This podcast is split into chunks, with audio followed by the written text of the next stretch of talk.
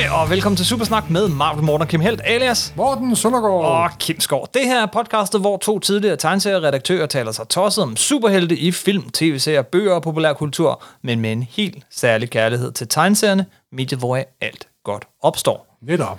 Og i dag skal det handle om Bøger, der ikke findes. Yes. Og hvis man var på Bogforum 2022, Ja. så øh, kunne man høre os sige det meste af det, vi siger i dag. Ja. Sikkert med nogle små afvielser, men vi holdt et oplæg der. Det var dejligt at se så mange af jer, og det var rigtig festligt også at møde nogle af jer bagefter, og sludre og alt den slags. med, Og det blev optaget, men lyden var elendig. Det var virkelig identisk. Så vi optager den om Simpelthen. på den her måde. Bøger, der ikke findes. Og Morten, hvad er det for et emne? Hvor kommer det fra? Jamen, det er jo fordi, vi var på Bogforum, eller vi er på Bogforum. Det er godt nok Bogforum Comics, men det er jo et sted, hvor der er uendeligt antal bøger. Og man går rundt og kigger på alle de der forlag, og tænker, åh oh, gud, hvor er der mange bøger. Men så kommer jeg til at tænke på, der findes jo endnu flere bøger, der ikke findes. Ja, Der er masser af bøger, der er skrevet, men der er endnu flere bøger, der ikke er, er skrevet. Så kan man til at tænke på alle de her fiktive bøger, der optræder i meget af det populærkultur, vi, som vi godt kan lide, og også i lidt finere litteratur. Så tænker jeg, laver vi en podcast om bøger, du ikke kan læse, bøger, der ikke findes. Ja. Og der er bøger, du bør læse, og bøger, du ikke får læst, og bøger, du ikke har læst, osv. osv. Men det er noget helt andet, simpelthen. Ideen opstod jo faktisk på Copenhagen. Der havde vi jo sådan meget oplagt tænkt, åh, oh, superhelte i helvede. Ja, eller, simpelthen. Øh, og, og så på Bogforum, øh, eller på Copenhagen blev, du, blev vi spurgt, om vi ville lave noget på Bogforum, og så var din klare idé jo, jamen så må det være noget med bøger, fordi det er Bogforum. Ja. Og, og ved du hvad, jeg har aldrig oplevet dig tænke så meget over Nej, et for jeg fandt ud af, at det var et gigantisk emne. Det er og, sindssygt Og det var stort. også en af vores mere rodet på podcast, fordi... Nå, nu er vi advaret. Ja, simpelthen. Men altså, der er jo et sted, især inden for populærkulturen, og som folk måske har set et tv for nyligt, der er et, bigo- et, bigo- et bibliotek, Et bibliotek over dem der, alle. der indeholder bøger, der ikke findes. Det er en masse bøger, der findes, men indeholder ser bøger, der ikke findes. Bøger, som folk drømmer om, håber at få skrevet, drømmer om, om at få skrevet, og regner med at få skrevet, men ikke har fået skrevet. Og her er vi selvfølgelig i Sandman-universet. Neil Gaiman's Sandman, hvor en af de mest vidunderlige ting, en af de der steder, jeg drømmer mig hen haha, nogle gange, det er hans bibliotek, som Lucian ligesom Bi- er, bibli- er bibliotekar for. Det er ravnen, der er blevet ophøjet til, til bibliotekar. det er alle de bøger, som bare er tænkt eller drømt eller planlagt, og de bøger, som aldrig kom, og han nævner nogle af dem med navn i, i, i Sandman. Ja, og der er blandt andet Bilbo Baggins, There and Back Again. Nej, det er ikke fra Sandman. Nej, men det er jo en af de bøger, der er der, fordi... Er den der? Bliver den Ja, vist der? det, det er jeg ret sikker på. Nej, det bliver ikke vist i serien. Det gør den ikke. Nej, men der bliver vist en masse af de her bøger, som man har hørt om en forfatter, der er døde, inden han fik færdiggjort. Edward eller, Drew, det er ja. Dickens berømte kriminalroman, Dem hvor han endte, øh, inden han fik ikke den endelige løsning, fordi han døde fordi den kørte som følgetong.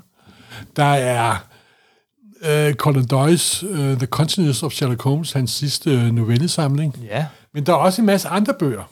Og der er blandt andet den der Bilbo Baggins, som en øh, Oxford-professor fik fat i og skrev en fantasy-trilogi over. ja, ja. There and Back Again.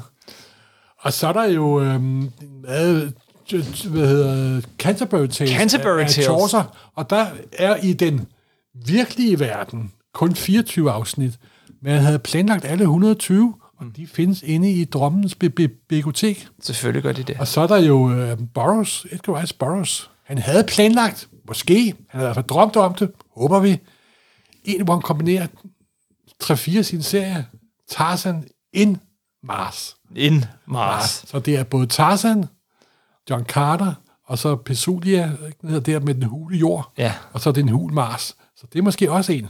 Men så er der også bøger, der ikke er blevet færdige, der måske, der måske aldrig bliver færdige. Det er der. Øh, der. Jeg er sikker på, at man kan finde George R. R. Martins Winds of Winter, Ja, for eksempel. Vi håber, at den vil gå fra drømmenes verden til virkelighedens verden. Ja, tak. Det håber vi meget på. Og så er der jo også sådan andre øh, bøger. Der er How I Did It, Af Victor Frankenstein. Frankenstein, og det er jo ikke taget for, det er jo taget for en film. Young Frankenstein. Young Frankenstein. Og det er jo en bog med seriefilm, så det er også det, det, det, her grænseland. Er det en bog, der ikke findes, eller er en bog, der findes? Og så er der jo også en bog, der faktisk findes i et univers. For det, og der går vi over til de bøger, vi virkelig skal, skal snakke om. Ja. Der er den Peter Parker, har jo lavet en bog, der hedder Webs. Ja, det var sådan en helt subplot på et tidspunkt, hvor han Ja, havde den her fotobog, Ja. og han rejste rundt og så videre. Ja, så det er en blev- bog i ja, bøger. Det er noget helt det- andet end drømmebøger, men drømmer om at få lavet. det er bøger i det, bøger. Og, og det er jo det her med da jeg skulle lave den her øh, podcast, og kæft, hvor er der mange ting, og ja, det bliver sådan lidt overvældende, og der findes jo mange flere bøger, der ikke findes, end bøger, der findes. Ja, det.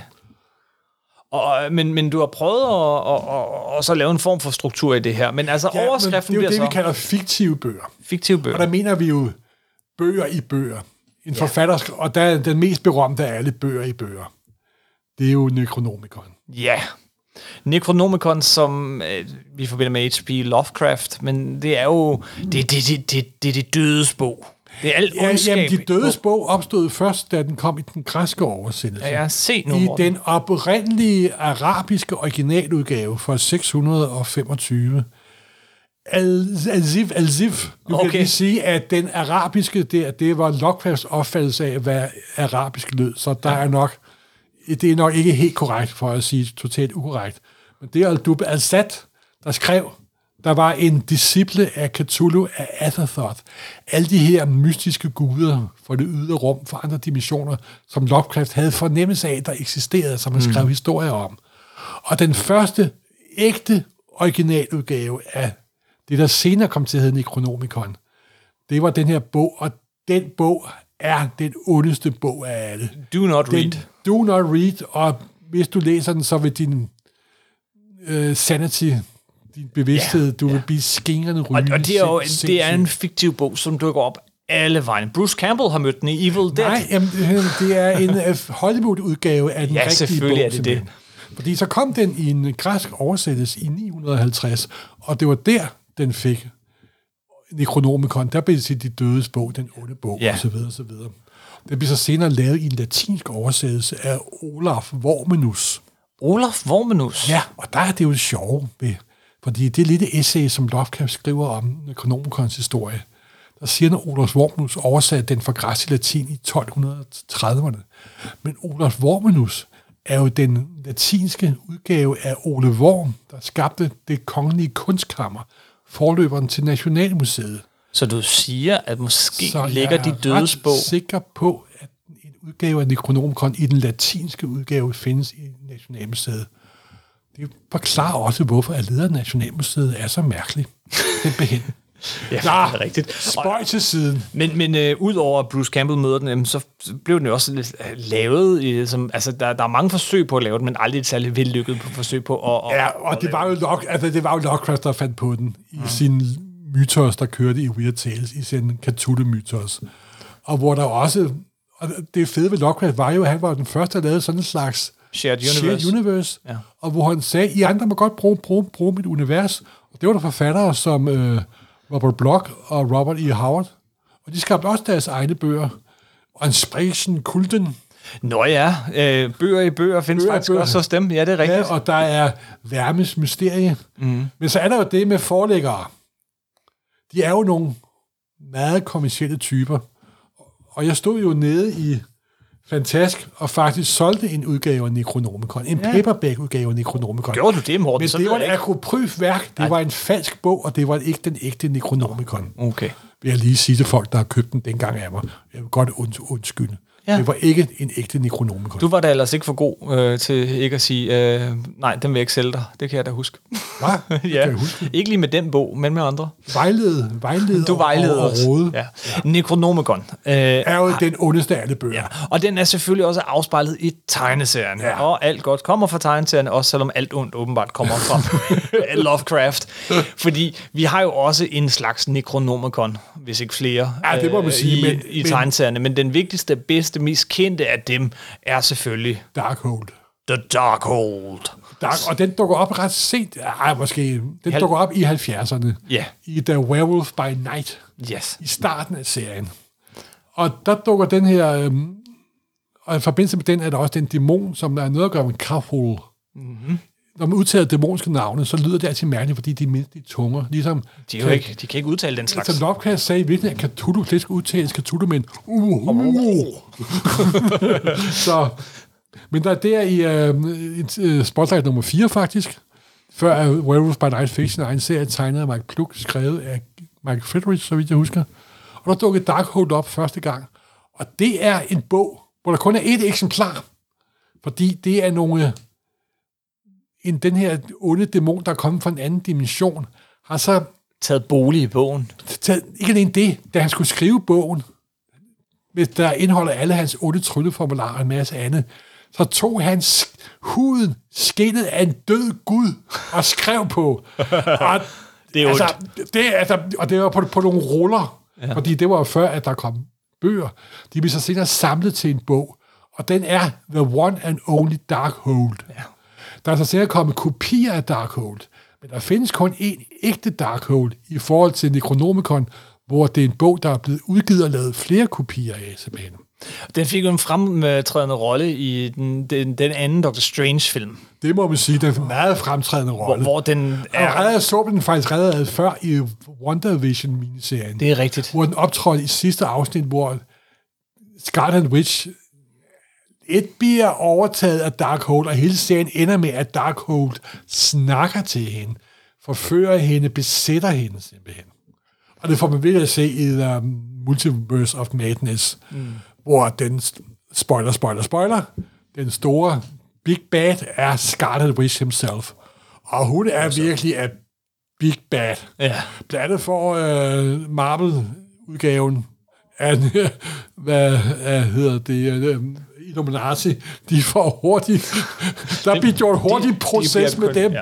Det var Red Vision op til elastikbånd. Men pointen er her, at den her bog, den gør folk onde. Det gør meget ondt. Og der er selvfølgelig også en anden bog, når vi snakker øh, Marvel, og især Doctor Strange, Ja. som man bliver nødt til at fremhæve. Book of Visanti. Book of Vishanti. Ja. Og det er jo en trylleformularbog, og Det er alle sammen beskyttende formularer Ja. og mange andre ting. Og den har også fået meget fremtrænet plads i øh, MCU-universet. Det er faktisk hele Dr. Strange nummer 2 starter med, at de finder Book of Vishanti. Mm. Der er simpelthen modstykket til Darkhold. den onde bog, den gode bog. Men den dukkede første gang op i uh, Steve Ditko og Stan Lees uh, Dr. Uh, Dr. Strange i Strange, Strange Tales. Og den har, selvfølgelig også en lang og meget kompleks historie om, hvordan den er blevet dannet. Vi snakker tidsparadoxer, Ancient One rejser tilbage til det gamle Babylonien, og så videre, og så videre. Ej. Du har Darkhold også én ting på, på samvittigheden. Den er skyld i, at der findes vampyrer i Marvel-universet. Det er rigtigt. En af de første, der læste rullerne, blev besat og blev til en vampyr. Ja. Og derfor kan man også bruge Darkhold til at udrydde alle vampyrer i Så på et tidspunkt, der er sådan noget, var jo ikke evigt i tegneserien, men på et, tidspunkt, på et tidspunkt, så bliver Darkhold simpelthen udslettet, og så forsvinder alle vampyrer, ja. inklusive Dracula. Nej, Darkhold bliver ikke udslettet. Han bruger Darkhold som en conduit, som et øhm, øh, som en middel, men han har en anden formular, Notorious-formularen, til at udrydde alle vampyrer, men de vender selvfølgelig tilbage. Det var sådan, det var. Tegneseriekronologi. Simpelthen, ja, be, be, beklager. DC har jo faktisk også en pendant til det her. Ja, de har prøvet lidt, men det er sgu en svag, en svag fætter. Det er det altså. The Crime Bible. Ja, og... Ja, og The Crime Bible. Ja, det var sådan noget fra uh, New 52 Ja, opstarten New og sådan noget, men, men det skal da nævnes. Til gengæld så har DC, som så ikke, det er rene DC, men, men, men i hvert fald forladet Det er DC. blevet rent DC nu. Det er blevet inkorporeret i DC nu, det, det er lidt ked af. Ja. men, men de har selvfølgelig en tegneserie, vi ikke kommer udenom, Nej. når vi snakker bøger i bøger. Simpelthen. Og det er selvfølgelig Watchmen. Watchmen. Der er, der er op til flere. Der er, op ikke flere. og der er ikke bare bøger, øh, men øh, der, Der er, er, der er også uddrag af bogen, faktisk. der er uddrag af bogen i den. Og Ja. uddrag af bogen startede jo, fordi... Der, Hvilken vores- bog snakker vi om? Der er Under the Hood. Under the Hood, som er Hollis Masons øh, Det er den første, tell-all. den første Nighthawks. Til, efter han trækker sig tilbage og afslører, hvem han er. Og så, Night Owl, ikke Nighthawk. Ja, nej, ja. Jeg beklager. Vi bytter om på superhelte. Nej, Night Owl. Og sådan, og sådan, hvordan jeg gjorde det, og så videre, så videre, så videre. Og det blev en stor bestseller i starten af 60'erne. som gjorde de andre superhelte sure. Det var sådan en tell-all, øh, og der er nogle ret fede uddrag i den bag, som ja. sjovt nok ikke er skrevet af Alan Moore, øh, men Skrevet af Neil Gaiman. det siger rygtet i hvert fald. Ja, og det er også fordi, at da øh, Watchmen startede som øh, tegneserie, en 12-nummers miniserie, der var altid kutume, at der var læserbreve i. Men der kommer først læserbreve efter en 3-4 nummer, fordi bladet skal udgives, og folk skal reagere på bladet. Det gang man skrev breve. Mm-hmm. Brevpapir, brev, med pen og kuglepen og så videre. Så jeg, mor, vi laver sgu da bare nogle afsnit af den der Under the Hood, som jeg omtaler i den aller, allerførste nummer. Og, og han var god ven med Neil Gaiman på det tidspunkt, og Neil Gaiman, han var jo, gud, kan få lov til at skrive noget og tjene nogle penge, og så videre, så videre. Ja, det var så han var godt, godt, godt ho, simpelthen, ikke? Så han skrev de første tre afsnit, men så synes det fungerede sgu så godt. Og så også, kunne jeg også godt forestille mig lidt, eller mor, jeg sgu da ikke have min, mere og mere perfekte serie, som kunne, han kunne se udvikle sig. Ikke? Samarbejdet med David Gibbons blev bedre og bedre. De blev mere og mere integreret. Jeg skulle da ikke have det besudlet af tåbelige amerikanske læserbrev.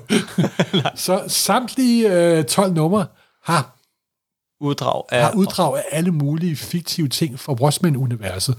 Og den største ting er selvfølgelig uh, Under the Hood. Men der er også avisen New Frontiersman. Ja. Og der er uh, Dr. Manhattan Superpowers ja. and, uh, super, and the Superpowers. Skrevet af, hvordan at Dr. Manhattan påvirker hele den politiske og økonomiske ja. situation. Og så er der jo også hele, for man også finder ud af, at der er den der Black Friday. Så, ja, en tegneserie i tegneserien. Tegneserien i tegneserien. Og det er igen det der kinesiske æskesystem, der er med fiktive bøger at det er forfatteren, finder på bøger, der er i min bog, ikke? og det kan jo gå dybt, dybt, dybt, dybt ned, og det er meget fascinerende. Men det er utrolig vellykket i Watchmen. Ja, det må man sige. Øhm, hvis man bevæger sig lidt ud af tegneserierne, og der er mange andre eksempler, men det her det er de, de vigtigste, og, og så kigger sådan på øh, science fiction overordnet, ja. så er der jo igen selvfølgelig også masser og masser og masser, men der er i hvert fald en tre-fire stykker, vi bliver nødt til at nævne. Og den vigtigste større, måske den den næst vigtigste, næst største, det er selvfølgelig Isaac Asimovs Encyclopedia Galactica. Ja, og det stammer fra hans serie Foundation, som han startede på i magasinformat i 40'erne. Det er ikke en fysisk bog. Nej, det er faktisk det, man mest af alt vil sige i dag er internettet. Ja, det er internettet før internettet. Fordi der er sådan en gruppe videnskabsmænd med Harry Seldon i spidsen. Han er en psykohistoriker og kan forudsige historiens gang. En helt galaktisk situation, der vil ske, og han ved, at den vil bryde sammen, og for at den skal genopstå hurtigere, i stedet for den lange middelaldernat, der var gang med at have en lidt op, anden opfattelse af, hvad middelalderen var, så vil de lave en organisation, der vil lave en encyclopedia galactica, der samler al menneskelig viden på en planet langt, langt væk, der hedder Terminus. Det er også lavet en, faktisk en ganske udmærket til, til tv-serie om.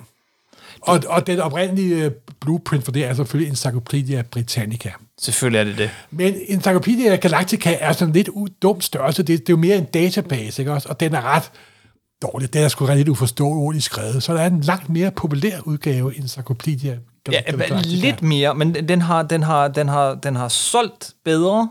Solgt bedre. Og, de, og, og også ja. meget mere populær.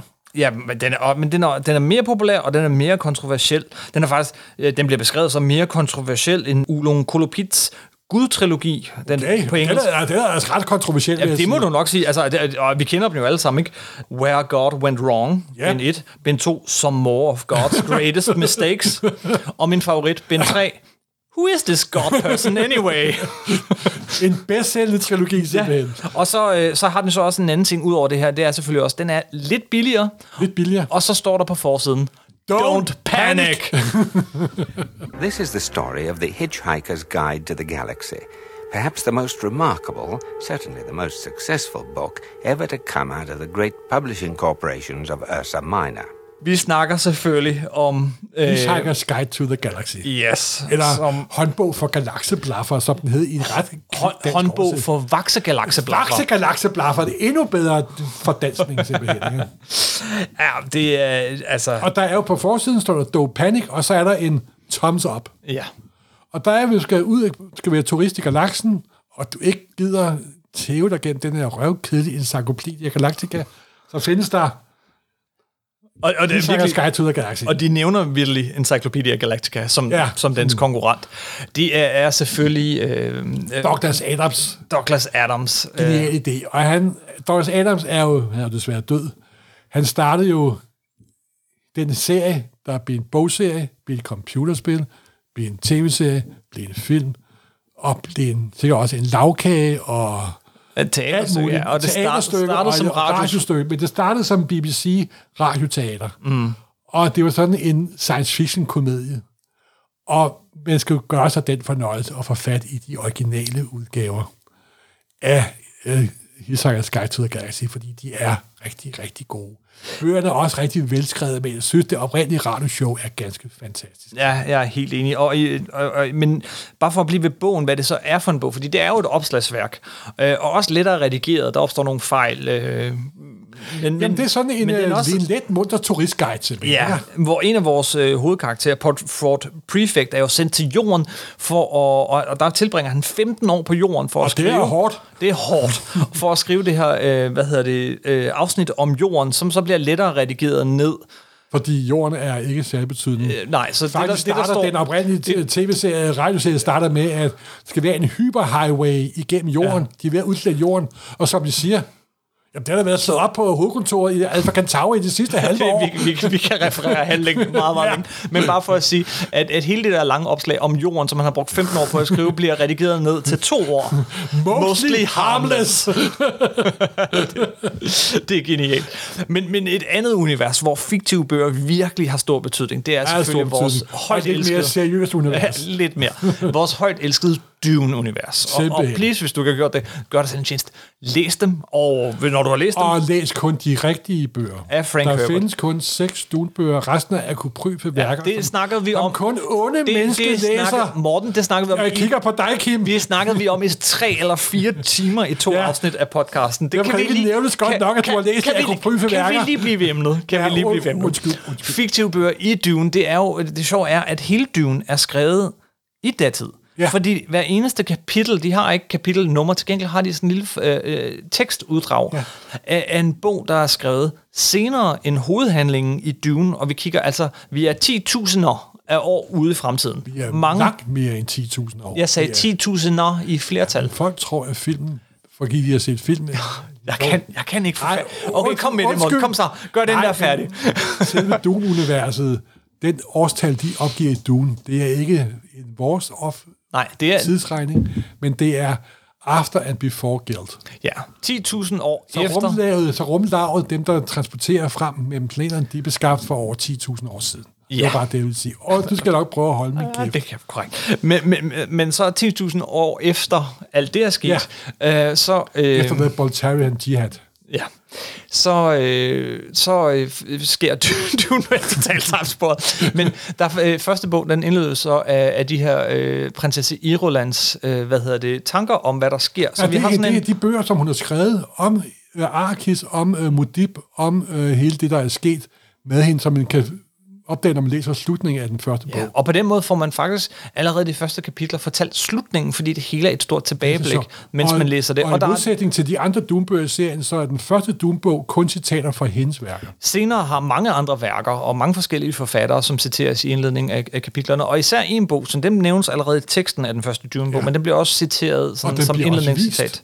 Og det er forræderen viser den til Paul Atreides. Ja, og det er selvfølgelig... Øh, og er det nu, vi skal battle Dune, Morten? Fordi den bliver, der bliver citeret The Orange Catholic Bible, Bible. som jeg synes er en af de mest fantastiske fiktive bøger Jamen, det, nogensinde. er, det er det bestemt også. Bestemt også. Jamen, historien er Det bliver her. kun overgået af en bog. Ja, historien er her, det er jo måske rigtigt, historien er her, at Orange Catholic Bible, det er sådan et forsøg efter Bottle Heron Jihad, som er, øhm, på et tidspunkt så har AI og robotter og maskiner og sådan noget overtaget så meget, så, så at, at øh, øh, hvad hedder det, kunstig intelligens ligesom kommer i krig mod menneskeheden, og, og man får det udryddet, og bagefter det kommer der sådan en total Ah, modsat, storm, modsat storm mod det, som gør, at, at det bliver forbudt, det bliver virkelig forbudt at udvikle kunstig intelligens. Der var lidt apokryfe Nej, det var der der. ikke, Jo, Morten. det var der. Nej, der var, der var ikke ja. apokryfeværker Jo, der. det var. Der var der ikke, men det, Det kan vi gemme til et Ja, andet tidspunkt, men undskyld. det var der faktisk ikke, hvis du læser Dune Encyclopedia, og den må Det, tælle det er med. jo lige præcis det, jeg har gjort.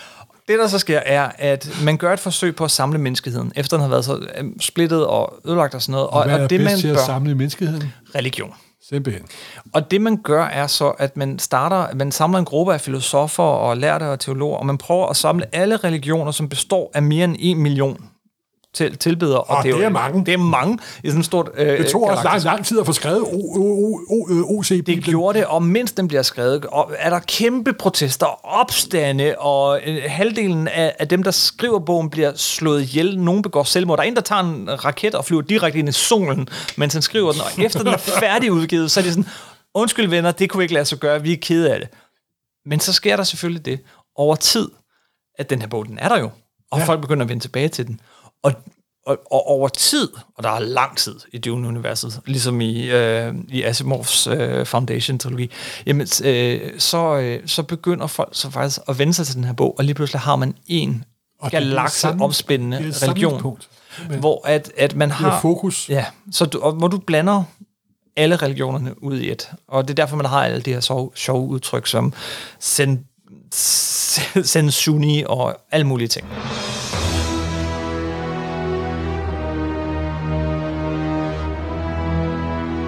Det var Dune, og, og den fik du virkelig afsporet, men Ej, men vi har, sådan er det altid, når vi diskuterer Dune. ja, det er det. det, er det. Fordi du har jo ventet dig i den p- pøl, Ja. simpelthen.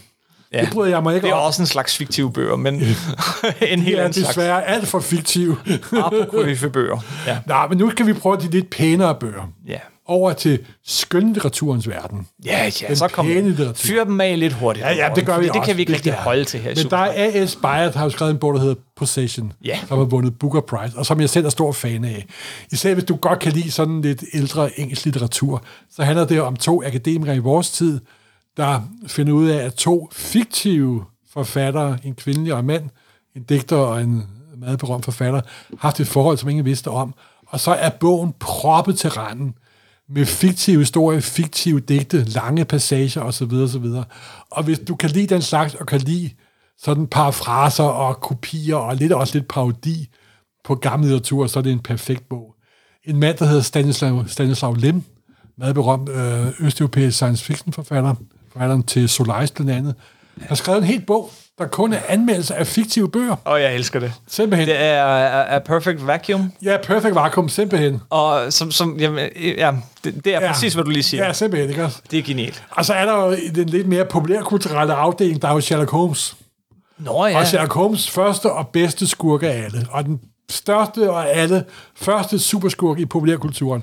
Professor Moriarty simpelthen. professor Mør- Han er ikke doktor, han Det er, rigtigt. professor. Yes, yes. Fordi hvad han er professor i, hans afhandling var nemlig Asteroiders dynamik. Ja. Og den er han meget, det er en meget berømt bog. Sherlock Holmes har også selv skrevet et par måske mere øh, sådan øh, små bøger med, hvordan cigaretaske kan identificeres, og jordtyper i London. Og Men Asteroiders dynamik er ligesom bogen i bogen, Ja, når man snakker Sherlock Ja, Holmes. det er det virkelig, det er det En anden berømt bog i bogen, det er selvfølgelig Umberto Ecos øh, meget berømte Øh, i... Rosens navn. Ja, hvor vi har, øh, hvor omdrejningsbådet er, øh, punktet er den En her ulovlige bog. en af Aristoteles, øh, ja, det er jo også sjovt igen, for det, er det en fiktiv bog? Eller det er en bog, som der er lost? Er den så fiktiv? Fordi nogle historikere påstår, at den findes. At De har Aristoteles- bare læst Aristoteles har skrevet en bog om... Ja, har, har de muligvis. At, men han har skrevet en bog om latterens betydning og humorens betydning. Mm. Og hvis der er noget, etableret religion ikke bryder sig om, så er det humor og latter. Det er det, det jeg ikke antistof mod etableret religion. Det er min lille kæphest, kan du høre. Ja. Men øh, den optræder så i, i Rosens navn, og Rosens navn er der også en labyrint. Og en labyrint er også det, der er meget brugt i en af Borges, Joseph Jorge Borges. Rochedborg, ja, Ja. mit spansk er meget dårligt, beklager, der har skrevet en af de bedste fiktive bøger om fiktive bøger i fiktive verdener. Og det er så en lille, lille kort historie. Short story skrevet i 1942 i, i Argentina, mens øh, verden var havet af en kæmpe krig. Og det er øh, Library of Babel, Ja. der handler om et uendeligt, hvor hele verden er i et stort bibliotek, små øh, rum med seks sider, der er forbundet, hvor de her mennesker drager igennem det her uendeligt, der kun er rum, og hvor der er en masse bøger, hvor det meste er gib- gibberish, fordi det er jo ligesom livet er gibberish, ikke? hvor det er 28 symboler sat sammen på alle mulige måder, men de ved et eller andet sted, så findes der en bog, der vil være koden til alle de andre bøger, og det er også sådan, at du kan også have en fornøjelse at finde den novelle frem og læse den. Library of Babel, simpelthen. En fantastisk lille bog. Og så er der jo også sådan det lidt mere Vonnegut, jo, Vonnegut, Kurt Vonnegut. Kurt Vonnegut har også en fiktiv forfatter, der kun fik udgivet sine noveller og historier, ja. som fyldt i pornomagasiner. Kilgore Trout. Kilgore Trout. Altså, Kurt Vonnegut er en helt fantastisk, herlig forfatter. Jeg elsker Kurt Vonnegut, men han har de her Amerikansk- figurer, som går på tværs af hans bøger. Ja, og det er Kurt Vonnegut. En af dem. Ja, Kurt er Vonnegut mange, han en er, af han er dem. mange. Han er, Ja. mange. han er også Mrs. Rosewater, så vidt jeg husker. Ja, ja, ja. Og så har han Mange, skrevet... mange andre. Mange Og så har han skrevet den her... øh, Ja, så har han skrevet de her slibrige fortællinger fra, fra pornobladene. Nej, øh, det har Kurt Vonnegut. Han har aldrig selv skrevet dem. Men der var en meget berømt science fiction der hed Joseph, øh, Philip, Philip Joseph Farmer, der var kæmpe Vonnegut-fan. Ja. Og han fik sgu lov af Vonnegut til at skrive en Kilgård Svagtrum-roman. Ja, det er En herligt. af hans mest berømte romaner, den hedder Venus under Half Shell, Ja. der handler om, at der er den her mand, der rej- rejser rundt og har det evige spørgsmål, Why are man created to suffer and die? Og så lykkedes ham til sidst at finde det ældste væsen i hele universet, der hedder Bingo. Selvfølgelig. Og så finder han ud af, at menneskeheden bare er sådan nogle affaldsprodukter af folk, der har smidt noget affald ud, der de fløj forbi jorden. Og så siger Bingo selvfølgelig, så spørger, why are man created to suffer and die? Og Bingo siger, why not? Det kan da være lige så godt som 42. Ja, simpelthen. øhm, men der er selvfølgelig en over dem alle. Der er en, En fiktiv bog, over som vi altså ikke kommer udenom, når Nej. vi snakker fiktive bøger. Ja. Og, og det er jo selvfølgelig Grønspættebogen. Ja. Grønspættebogen, som den kære øh, Karl Barks Som øh, er giver en af de os. største tegneserieskaber af alle. Der er i samme pantheon som Eisner og Kirby simpelthen. Ja. Ja, undskyld, jeg bliver lidt høj i stemmen. Den dukker op øh, første gang i en... Det er Øh, en historie, hvor øh, Joachim, han er prøver at finde sådan en lille The 10 Sky Billion Dime, som historien hedder. Ja. Og der dukker Atlantis også op. Ja, det gør den faktisk. Simpelthen. Ja. Vi har lige siddet og lavet sop i afsnittet, er derfor jeg siger det på den måde. Og der dukker første gang op, der skal de finde noget, der er noget med nogle øh, planter i vandet og så videre. Og så hiver en af dem frem, Junior Woodchop Book of Knowledge, det var før den hed Guide. Og det er første gang, man ser Grønspættebogen. grøn, grønspættebogen, så vi kalder den her for eftertiden. Et opslagsværk, hvor du kan finde svar på alt. finde svar på alt. Og det sjove er, at det bliver i de fleste bakshistorier bliver den brugt til- til at gøre Joachim rigere. Ja. Igen det der med kapitalen, der monetaniserer viden. Det bryder vi os ikke om. Nej. Men, men Men, det, og det sjove er, at Bax bruger den ikke særlig tit, for han bruger den i en 8-9 historie. Mm. Men det er en ting, som folk bider mærke. Alle Bider husker den. Alle husker den nemlig, ikke også? Og det er også fuldstændig forstændigt. Her, du har en bog, hvor der står alt.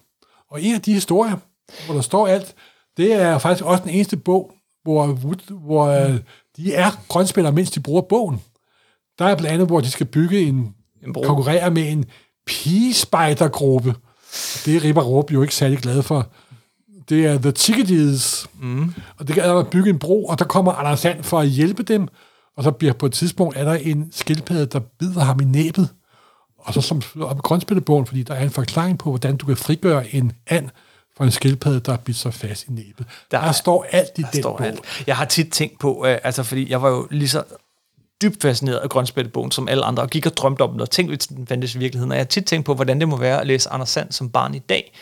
Fordi det, det, det er jo det er jo telefonen, det er internettet, ikke? Jamen, det er telefonen. Øh, det er det, så- så, det- og de vil sige, Åh, det er Sådan da, en har jeg da også. sådan har jeg da også. Hvad fanden er det?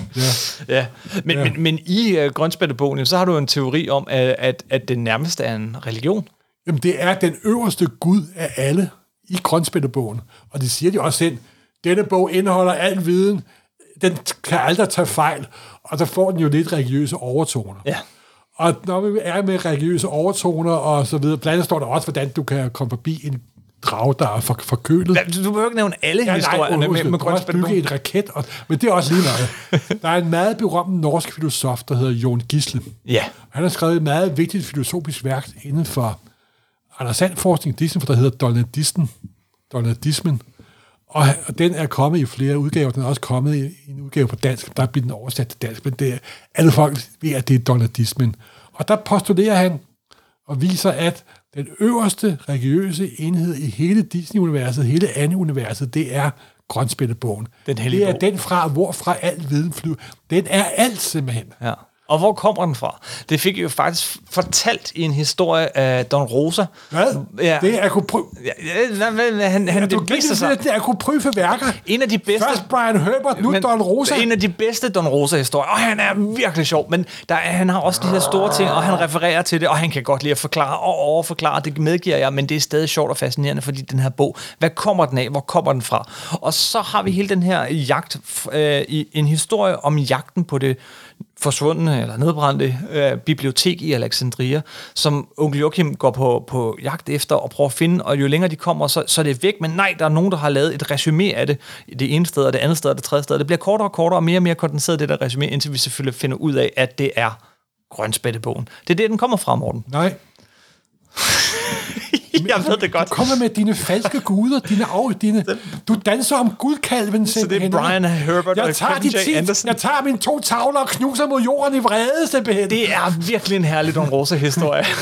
det, det, ej. nu er du sur igen. Ja. Men, men, men sådan er det altså ja. bare. Øh, Og så er der jo det sjovt med fiktive bøger. Mm. De bliver nogle gange til virkelige bøger. det gør de nemlig. Og der er nogle sjove eksempler. Nu tager jeg måske et lidt underligt eksempel, men jeg, det er en lidt underlig podcast, det her. Og det har lidt relation til Stan Lee, faktisk. Ja.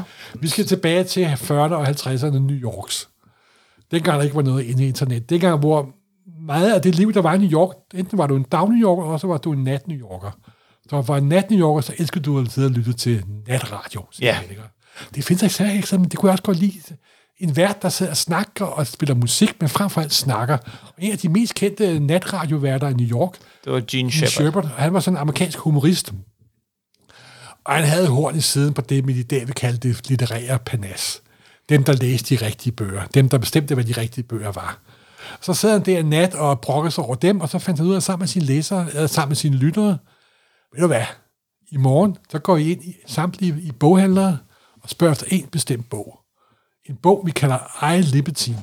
Sådan en røverhistorie om en, øh, sådan, en- sådan en, en, en, en rigtig øh, gavtyv fra 1700-1800-tallet og Amerikas historie, skrevet af en øh, Fredericks R. Irvin, og Ja. bare spørg efter den, og, sig, og sammen med lytteren fandt de på, hvad den bog skulle handle om, og så sagde gå ind i morgen og spørg efter den bog i store bog- boghandlere. Og det gjorde så en masse lyttere. De gik sgu ind og spurgte den her bog, som de lige havde fundet på natten i forvejen. Og først så siger Borg, at den bog findes ikke, den kender vi ikke noget til. Så kom, kom. der en til at spurgte.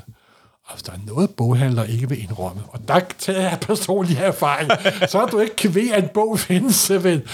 Nå, ja, den har jeg da hørt om. Jeg har prøvet at bestille den fra forlaget, men den er vist udsolgt.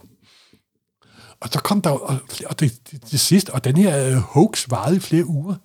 Det varede så meget, så de begyndte at skrive til forlagene. Hvorfor, hvorfor, hvorfor har I ikke givet mig den bog, jeg, folk spørger efter forlagene? Så, hvad for en bog? Øh, ja. Der er, der er et bog, der hedder New York Reviews of Books. Der havde de den på i liste over nye bøger endda. der efter par uger gik selvfølgelig op for folk, at de var blevet taget ved næsen. Og de her, der var der et boghandler, der, sagde, jamen den bog har jeg da læst, den er jo virkelig god, og den er virkelig spændende. Og kunne genfortælle historien. Ja, ja, selvfølgelig kunne det, Ja, ja, ja. ja. altså fordi man vil ikke indrømme, at man har læst en populær og en litterær bog, vel? Nej. Simpelthen. Så ej lige sin, men så skete der jo selvfølgelig det, som der også skete med Necronomicon, skrupelløse forlæggere. Og så spurgte de Gene Sherbert, om de måtte skrive en romanudgave af den der I Libertine. Og det forlag, der hed Ballantine Books, der mest primært udgav sci- science fiction. Det er så en meget kendt science fiction forfatter, ikke desværre ikke kendt mere, Theodore St- St- Sturgeon. Han skrev så en bog, der hedder I Libertine, som jeg har i første udgave. så det er meget mærkeligt med en idé om bog, der bliver til virkelighed. Ja. Og, og der er også en, nu kommer Stan Lee ting ind. Ja. Uh, Sherbert havde jo et motto, der hed Excelsior. Excelsior. Og det er også New Yorks Det er nemlig New Yorks slogan. Så, så øh, hvor Stan Lee har det fra, om man har det fra New Yorks øh, byslogan, eller har det fra... Men det passer meget godt med, at han sad sent op om natten, og sluttede og, og skulle øh, gøre sin historie færdig, der Ja. ja. i 40 øh, med redaktionarbejde og alt det, han lavet til, til Atlas på det tidspunkt. Det er sgu nok derfra, han har, han har lånt, lånt det. Excelsior. Som jo, Excelsior. som jo betyder Ja, altid højere op. altid højere op en, der gør sig rigtig umage, en, der altid prøver at overgå gå sig selv. Ja. Og det prøver jo Stan Lee jo, jo altid, det må man jo sige. må man sige. Der er også et dansk eksempel, som vi ikke kommer udenom, når som vi jeg har om. oplevet på min egen krop. Nå, fortæl, fortæl. Ja, der er jo en meget kendt dansk forfatter, der har skrevet en bogserie, der handler om Freddy. Ja. Og det er jo selvfølgelig Dennis Jukkelsen og hans balladen om en Balladen om forsvundne mumie. en Og, forsvundne kiste og blodspor til Transylvania og så videre. de er så herlige, de her bøger. Og de er ganske herlige. Og de er jo super populære. Og der optræder, der er Freddy er på jagt efter en tegneserie. Ja. Han har alle andre numre, men han mangler slim nummer syv. Og det kunne jeg så godt identificere mig med. Ja, til med. Ja, det er jo fordi, Dennis har jo selv prøvet at finde numre, han savnede på Anders Sand og så videre, så videre, så videre. Han var inspireret, han læste også Gro på det tidspunkt. Mm. Og så slim og Gro, det er jo næsten det samme. Og så Freddy var altid på lækker jagt efter slim nummer 7. Faktisk ender Freddy-serien med, at han får sendt slim nummer 7, fordi der er en tegneseriebutik, der hedder Fantask, der har fundet den til ham, og har sendt den til ham. Men jeg siger dig, og det her er ikke, og det er ikke løgn. I alle de år, jeg stod nede i Fantask, der kom der folk ned i, i, i Fantask i ramme alvor, i ramme alvor og spurgte efter, øhm, har I slim nummer syv? Jeg troede virkelig, at den serie fandt. Der var også nogen, der gjorde det i humor. Ja, ja. Men der var nogen, hvor jeg kunne se på dem, de havde læst bogene, og, og der er jo det fede, når en forfatter skaber en fiktiv bog, der er så lyslevende, så folk tror, den findes. Det er jo, det er jo virkelig sjovt. Nej, desværre, vi har ikke slim nummer syv. Men igen kommer skrupelløse forlægger ind. Ja, fordi, fordi det pludselig kunne I have den. Ja, fordi Tellerups forlag lavede en tegneserie, der hed Slim nummer 7. Ja, den blev til virkelighed. Ja, det med Danne, hvor Dennis skrev en novelle i, og Per Sander havde skrevet en masse tegne, tegne, tegneseriehistorier til, Ja. og forskellige danske tegneserier lavet. Så man kan faktisk den dag godt købe Slim nummer 7. Faktisk også Slim nummer 9. Kom der ikke et slim nummer 9, ja? Men der kom ikke Slim nummer 13. 7, 7, 9, 13. 7, 9, 13 for det. Ja, men, men, men, men, men sjov lille historie fra, fra dansk. Så har du et andet eksempel også fra Og det butikken. er endnu mere mærkeligt Ja, eksempel. det er faktisk lidt, øh, det er skørt. Fordi det er nogle bøger, som slet ikke nogen har tænkt på, og har lavet i bøger. Det er bare opstået sådan i, Det er sådan en myte, der er opstået. det er opstået sådan Om, i folkedybet, Ja. simpelthen, ikke? Star Wars-bøgerne. Der kom jo en Star Wars, der kom en romanudgave af selve Star Wars-plottet, kom i 1977, lang tid før Star Wars-filmen kom, skrev af din første, og der stod George Lucas på forsiden, og var handlingen af første bog. Der kom de tre film, Star Wars, Empire Strikes Back, Return of the Jedi, og så Ja, var Splinter der- of the Mind's Eye og en masse andre Star Ja, Wars ja, ja, jo, men, men, jo, men så kom der en lang pause. Og så opstod der i den pause, den store pause, mellem, øh, men den gamle trilogi film. og den, den anden ja, trilogi. ja, ja, netop, der at opstå det rygte blandt Star Wars-fan, at i virkeligheden, og der var også kommet sådan lidt, sådan lidt anti-Lucas Ja, bølge. ja. Lucas har ødelagt, ødelagt min barndom. Det er alle de, der havde set Star Wars-filmen kun på tv, havde set den på videobånd, der var blevet slidt tyndslidt. Yep, count me in. Det er ikke Lucas, der har fundet på de film. Nej, han har ikke fundet på han, har, han har stjålet historien måske. Hele historien har han planket for den der originale Star Wars-bogtrilogi, Jeg kan faktisk godt huske at høre han den her har historie. kørt, hvor han har opkøbt rettighederne og forhindret, at de bliver udgivet. Jeg har kunder, der kom ned i butikken og spurgte, har I de originale Star Wars-bøger, mener du? Nej, nej, jeg mener ikke de der novelizations, som det jo hedder, når man laver en bog baseret på en film. Jeg mener de rigtige Star Wars-bøger, som Lucas har forbudt, som Lucas har opkøbt og holder skjult. Jamen, de findes ikke. Jo, jo, de gør, det har jeg selv hørt og læst.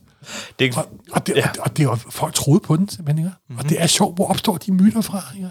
ja, det er, ved det er ikke. skørt. Det var så, så jeg gik ind på starwars.com på det tidspunkt, der havde de sådan en øh, tit stillet spørgsmål, figure art questions. Der var der et, der hed, nej, de bøger findes ikke, de har aldrig findes, og de vil aldrig findes. Men sådan er det, den slags myter er uryddelige simpelthen. Det, det er sjovt, det kom så vidt, ikke? Men jeg kan godt huske den der historie, ja. Ja. og, og, og du har så åbenbart mødt den nede i butikken. Simpelthen. Øh, Det er sjovt også, der var også et andet Star Wars eksempel, som ikke er helt lige så sjovt, men, men kan du huske Shadows of the Empire? Ja. Hvor man faktisk havde en bog, og man havde et, et soundtrack, og man havde et computerspil, og man havde alt, undtagen Og en filmen. tegneserie. Og en tegneserie. Man havde Ja, alt, det er omkring film, undtagen film. undtagen filmen. Det er faktisk en meget god historie, der foregår imellem film nummer to og film nummer tre. Ja, ja, ganske udmærket. Og så, og ved du hvad, Morten, vi kunne blive ved. Der er mange bøger, vi ikke har nævnt her. Altså, man kunne nævne uh, Stephen King i Misery, som har, en, som har en forfatter, der skriver alle de her fantastiske, øh, Ja, pladeromantiske Ja, men det er jo, Og, altså, Sheldon hedder han. Ja. Han bliver fanget af his number one fan. Uh. Og jeg vil sige, Misery er en af Kings allerbedste bøger. og en meget vellykket ganske film. fantastisk. Og en af de, også, en af de få vellykkede King-film, faktisk. Ja, og, og, og, og vi, startede med, øh, vi startede med Sandman øh, og biblioteket og drømmene der. Men Sandman er der jo en anden bog, som er mindst lige så fascinerende, og det er den, som en af, af de Endless render rundt med. Bundet til Destiny med, har jo bogen. Destiny har Han er bogen, til en bog. hvor al skæbnen står skrevet, og han er tvungen til at stå og skrive i den Ja. mindste sker. Jo, men altså, det er jo, når man, det er når man er forfatter, og når man er fan, så har man også sådan lidt en bogfascination i sit bare, bare Ja. baghoved. Ja, og sådan kan man blive ved en uendelighed. Men Morten, jeg har lyst til lige at vende tilbage til en af de her ting med fiktive bøger, som, ja. Som jo er herligt. Det er det der med, når de bliver til virkelighed. Ja, Det er jo det, ganske det gør herligt. de ikke. Det er bare onde forlæggere. Ja, men, men det vil sige, at min søn han har den her øh, rigtig herlige bog, som jeg, her jeg har taget den med. Og han har jo faktisk grønspættebogen. Det er ikke grønspættebogen. Ja, det er bare det sådan er- en overlevet uden naturens spejderbog. Ja, det er sådan en spejderbog. Det er jo, der står grønspættebogen på. Værsgo. Nej, og det er, jeg kunne prøve være, det er jo, det er ikke grønspættebogen. Jo, han synes, det er og grønspættebog. ved du, hvad man gør med den, den slags bøger? Nej, hvad... Men... Øh, Sådan! Sådan dør alle uægte akropryfe bøger. Simpelthen. Morten, det var min søns bog, det der. Det er det ikke længere. Den skal udryddes. Du, du sk- han har heldigvis ikke læst det i lang tid, men du skylder Nej. ham en bog. Det må du bortforklare. Det bliver jeg ikke, blader jeg mig, blader jeg mig ud om. Ja, okay. undskyld. Men sådan er det, når man møder onde akropryfe bøger. Ja. Godt, du ikke havde dine onde dunbøger med, vil jeg sige. ja, men ved du hvad, dem havde jeg ikke været ked af, du ødelagde. Men Nå, ved du, det er okay, okay. man skal også opdrage sine børn ordentligt. Ja. Jeg, jeg, jeg, jeg, jeg godtager den. Godt. Øh, Morten, det var, det var bøger, der ikke findes, Ja. og, og nu findes de der i hvert fald slet ikke.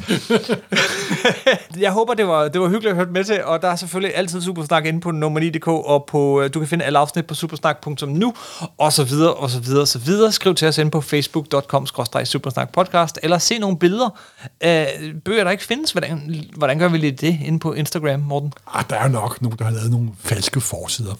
Det prøver vi at finde ud Det af. er der nok. Ja. Tak for den gang. Simpelthen. Hej. Hej.